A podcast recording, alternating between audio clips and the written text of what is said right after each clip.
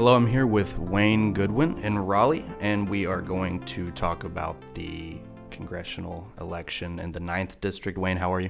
Doing well. Good morning. Well, thank you for coming in today. I just wanted to start. I think the the clearest topic I'd like to discuss today is the 9th District, which has been in the news a lot lately. I just saw before you walked in, the WRAL tweeted there were some new documents released, um, and it has an email from Mark Harris, who was the candidate and it was in March of 2017 asking about quote the guy whose absentee ballot project for Johnson could have put me in the US House this term had I known and had he been helping us. So it seems like they've been working for a while with an understanding that what McCrae Dowless was doing was some surreptitious way to get votes. So just, you know, with with with or without that information, could you unpack a little bit what the situation is in the ninth district? Well, in short, it's a mess, and it's a shame and a disgrace given you know how much we, we value every vote, and we want to have a uh, a fair election, no matter who the winner is. Make sure there's a fair election process so that we can trust the process and trust who our representatives are. Um, the testimony this week has been nothing short of shocking. Uh, it started out with this uh, McCrae Dowless's stepdaughter, and then and then just kept on from there. And then the testimony yesterday with with Mark Harris's son was uh, very compelling as well. I have not seen the document you've referenced since that apparently just came out, yeah. but uh, it does it does suggest uh, more and more that there was some understanding or some greater knowledge of what uh, this peculiar uh, pro- program was that McCrae Dowless was operating. It certainly was a, a, coordinated scheme, and I'm anxious to hear what the rest of the testimony is today. Well, and, and I had heard it described as coordinated and unlawful, and it just seems like the more we learn about the communications leading up to this election, the more damning it is yes. for the Harris camp. But the most interesting testimony, I think, and you referenced yesterday, his son actually testified, who was an assistant U.S. attorney, I believe, and apparently nobody knew in his family that he was going to testify. And he had apparently repeatedly uh, counseled his dad against using McCrae Dowless, and he himself had looked into the election, I guess, in 2016 and saw that the numbers were just really fishy. Do you think maybe this would have, been, would have been true before that testimony yesterday, but do you think after that that there's any way that Mark Harris will get a seat in Congress? Well, that's uh, a higher pay grade than any of us. I, I certainly believe it is even stronger uh, argument for a new election. Um, the more people who were aware of this, the more concerted and coordinated the effort was to have an unfair election, is greater uh, evidence of it being a tainted election. So, you know, I'm anxious to hear what the members of the state board decide to do. And if for some reason uh, there's no ultimate decision rendered, which I would be shocked if there's not some decision about this that would uh, call for a new election, this would be very fascinating uh, information for the U.S. House of Representatives to decide whether to seat uh, Mr. Harris or not. I, uh, I, for all along, the Democratic Party and I t- together, we have said that just based on what we knew before the hearing, that there was sufficient evidence of an unfair, uh, tainted election. And this every day, every witness, it seems like that's been uh, underscored more and more. It seems like the longer the investigations go on, the the more compounding the the evidence seems to uh, mount against him. But uh, what you said there, the tainted, that's that's specific language that are that's in the statutes, I believe, and and I think that's a point of contention for your, um, I guess, corollary in the Republican Party. Dallas Woodhouse always seems to make a point that he doesn't think there were enough ballots affected to swing the 905 vote difference. But that aside, isn't it true that it's a question of whether the election was tainted, and that's uh, sort of an abstract metric for it. So, uh, in your opinion, what would it take for the results to be overturned? Is it just this coordinated effort that's unlawful, whether or not it affected a specific number of ballots? Well, this does not appear to be some very minor you know minimal technical glitch in the process. hundreds of ballots. You know, here we're talking about hundreds of ballots, and and then there's the question about what of what about the objective data that shows that there was uh, an unusual, in fact, high, hyper unusual number of absentee ballots by mail requested and a, a significant number that weren't returned. And when you add onto that testimony that that people part of this scheme were were filling in the ballots for Right. folks, Switching votes. and, and- and switching votes, and were determining, you know, whether they would be mailed or not, or how they'd be would be mailed, and not knowing if they were mailed. All that together, just I believe, fits into a tainted election, and I, and I know that the the other party uh, is continuing to you know argue that one point, but that's the reason for this particular provision in the statute. If there's such a pervasive taint, pervasive unfairness that it calls into question the, the whole election, uh, that that's what we I believe have met here. Yeah, and, and part of it says uh, cast doubt on its fairness, and I, f- I feel personally, uh, and I feel like you might have the same opinion. It seems like after all of this evidence has been rolled out, and I think um, Mark Harris himself is testifying today, so that'll be interesting to see. It it certainly seems like there's been doubt casted, and, and I know that there are multiple um, metrics by which the, the board may or may not certify, but to your earlier point, regardless of what happens in this state, it, it seems very unlikely that a Democratic House would seat Mark Harris, especially with all this evidence coming out. And do you do you have any insight into what their investigation might, you know, absent North Carolina, what would the House do? Do you know? Is it just a similar investigation process? I mean, this has happened uh, a little more frequently than in North Carolina. I mean, this is a this is a extremely rare Right. uh, incidents uh, in North Carolina where we've had. In fact, it's maybe the only time in modern times where we've had a situation like this. Certainly from a congressional race. Uh, from my quick review of what Congress has faced, they they have uh, more frequently had to examine whether to seat members of Congress for any number of reasons. And it's my understanding that the House uh, uh, Administration Committee has a procedure that it follows, uh, which includes investigations and all that. So I, beyond that, I don't know. Uh, but there is a there's a document that's online that is the guidelines for what the House of Representatives would follow procedurally. Uh, you know, should there be uh, a need to go to the next level. I so I, I haven't dug into this, but I saw a headline today actually um, from the Daily Tar Heel, and it wasn't about the Duke game, but that's equally important. The UNC stats class found that there were 1,500 unaccounted ballots. Now, uh, you know, obviously it's a, a college um, class, and, and they were probably just doing it as a project, but.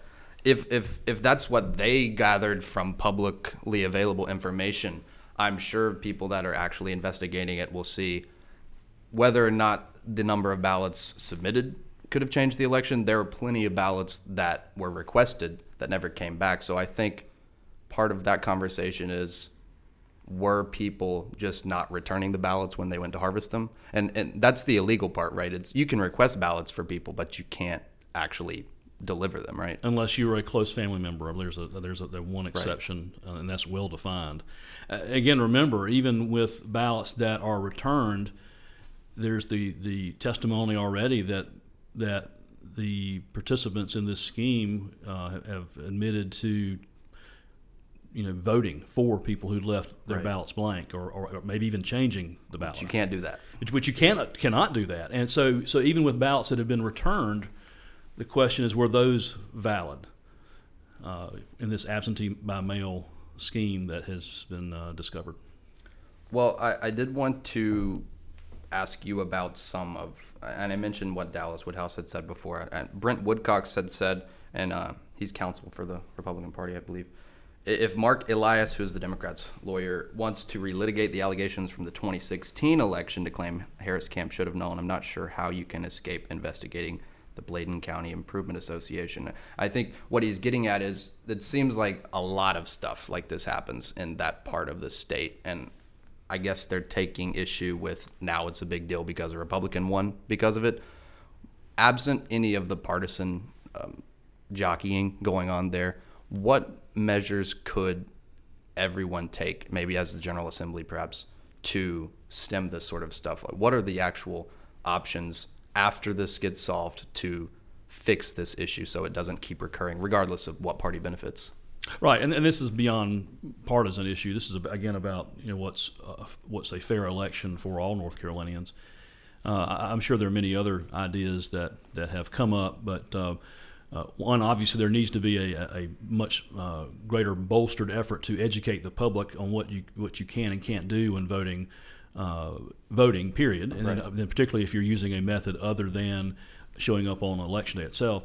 I, I did hear an interesting proposal where it uh, where it limits the number of absentee ballots by mail that you could uh, witness, and as to the legality of that, I don't know, but that it has been a proposal to where uh, if you have a set number, then it then I presume there would be a there'd be a presumption anything above that would be suspect. Suspect. So that's one idea I have heard. I'm, I'm confident that there are others that have uh, uh, have arisen by lawmakers and, and those in search in search of uh, you know, uh, uh, good government.